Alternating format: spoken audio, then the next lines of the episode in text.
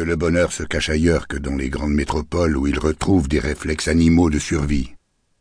Ils savent secrètement que la terre, malgré les souillures de la société industrielle, continue de leur offrir des soirées lumineuses en juin, des mousses tendres dans les bois de l'automne, des rivières qui chantent, des hirondelles qui partent et d'autres qui reviennent, des saisons de lumière et d'autres riches de mélancolie. Ils se souviennent qu'elle fait souffler plusieurs sortes de vents, tomber plusieurs sortes de pluies, éclore des matins humides de rosée, des matins de gel ou de neige, qu'elle allume dans le ciel des foyers dont les couleurs nous serrent le cœur, au crépuscule comme à l'aube des jours, qu'elle s'endort en hiver, se réveille au printemps dans le parfum des lilas qui fusent dans l'air tiède de mai, qu'elle nous laisse apercevoir chaque soir les étoiles qui s'allument fidèlement, comme pour solliciter notre attention, nous rappeler quelque chose. Les scientifiques prétendent que nous venons d'elle, que le carbone de nos cellules est de même nature que le leur. J'en suis intimement persuadé. Il me suffit de lever les yeux, pendant les nuits de juin, pour comprendre que je leur appartiens de toute mémoire. Mais qui regarde aujourd'hui les étoiles dans le ciel de juin? C'est pourtant elle que j'ai d'abord voulu écrire. À la fois pour ceux qui ne les voient plus, mais aussi pour tous ceux qui ne les ont jamais vraiment regardés. Le monde vit, auprès de nous, sans nous ou avec nous. Regardez-le, écoutez-le. Il est source de bonheur, du vrai bonheur, celui qui éblouit et qui rassure, car il provient de la nuit des temps. Il représente notre vérité profonde, notre histoire, notre mémoire. Il est ce que nous sommes avant tout, puisque notre conscience est éclose avec l'univers. Nous l'avons oublié, mais il n'est pas trop tard pour venir vers lui, pour redécouvrir les oiseaux, les forêts, les montagnes, les rivières, l'odeur du bois qui brûle, la beauté des fruits, la chanson des fontaines, la brume des matins, les ciels chavirés d'orange, les grillons des soirs et le silence des nuits. Il n'est pas trop tard pour renouer avec ce monde-là, suivre les chemins bordés d'églantiers, le long des champs de blé dont les épis ondulent doucement, sous le bleu de porcelaine des étés de feu. Il n'est jamais trop tard, même si l'on vit en ville, pour lever la tête vers les étoiles, fermer les yeux, puis les rouvrir et sentir la terre dériver lentement, majestueusement, dans l'océan de l'immense univers.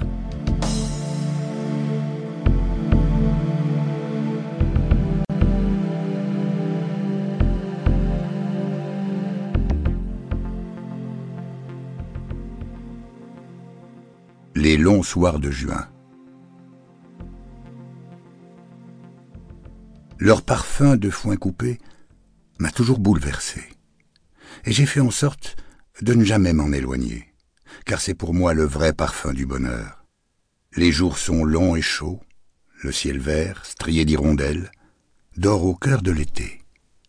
Elles passent et repassent en ronde folle au-dessus des maisons, dessinant des arabesques dont je me suis souvent demandé si elles ne possédaient pas un sens caché. Le sens du monde, peut-être, ou de notre destin. Elles s'en iront en automne, sans rien nous avoir révélé. Rien, du moins, hélas, que nous n'ayons deviné. Mais en juin, elles étaient là pour souligner la lenteur des jours, des charrettes qui rentraient à un foin criblé de sauterelles, des nuits qui s'attardaient au rivage des soirs.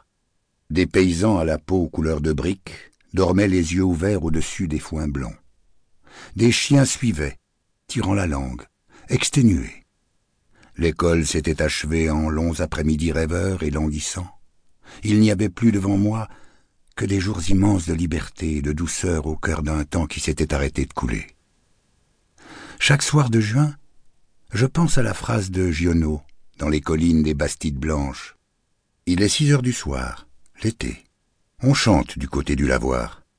C'est la magie de cet écrivain que d'avoir su, par une seule phrase, abolir le temps, de nous avoir donné l'intuition de la paix éternelle.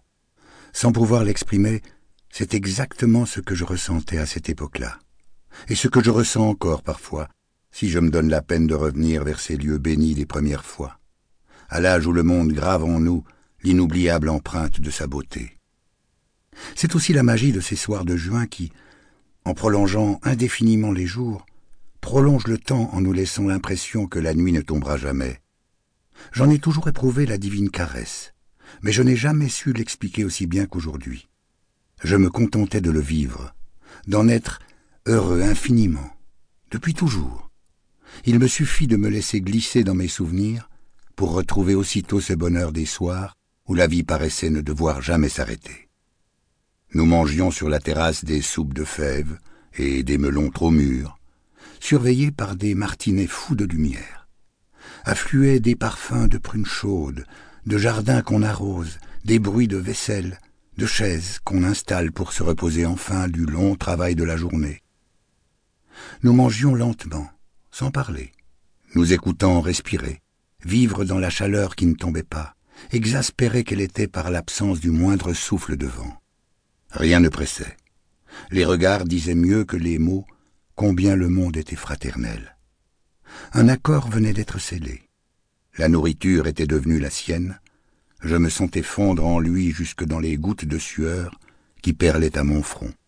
Le fromage blanc succédait au melon, que je sucrais et mangeais sur un pain à la croûte noire, comme la nuit qui tardait. Le vin coupé d'un peu d'eau était celui de la vigne, les fruits ceux du jardin. À la fin du repas, nous restions longtemps immobiles, incapables du moindre geste, les yeux tournés vers les arbres, espérant voir une feuille bouger.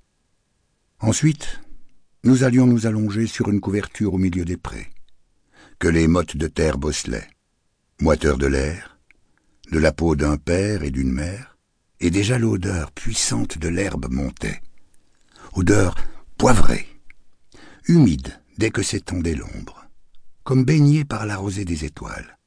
Bonheur simple, que la dureté du sol n'altérait nullement, pas plus que les tiges dures des chaumes. Les grillons s'étaient mis à chanter. L'air épais, accumulé pendant le jour, fraîchissait lentement dans le petit vent de la nuit. Les étoiles semblaient si proches que je tendais la main vers elles.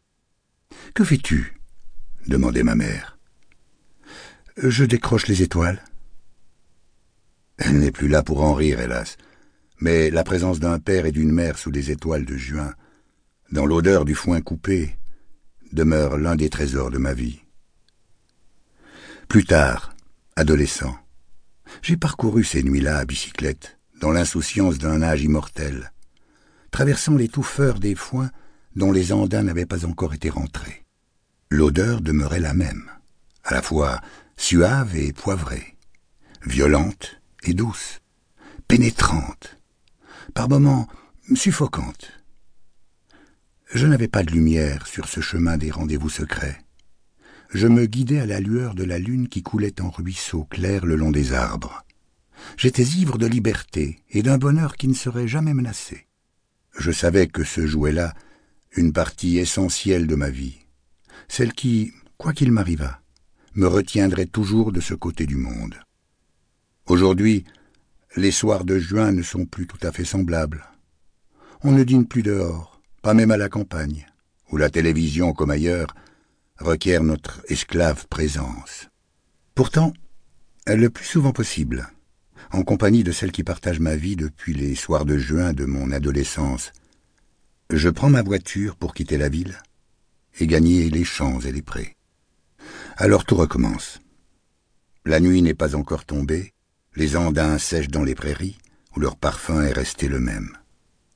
Inestimable viatique qui est capable de me transporter aussitôt dans un temps qui n'est plus et de me le restituer exactement comme il était auparavant.